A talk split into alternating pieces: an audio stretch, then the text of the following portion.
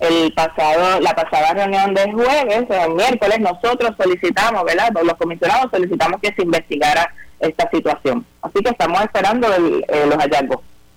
Claro, pero de ordinario, ¿quién es el que se encarga de autorizar o desautorizar el inicio de un proceso de erradicación de endosos? En el caso de los candidatos independientes, la oficina de secretaría, que es quien se encarga del proceso completo de los candidatos independientes. Vale, y en secretaría nadie sabe explicar qué pasó.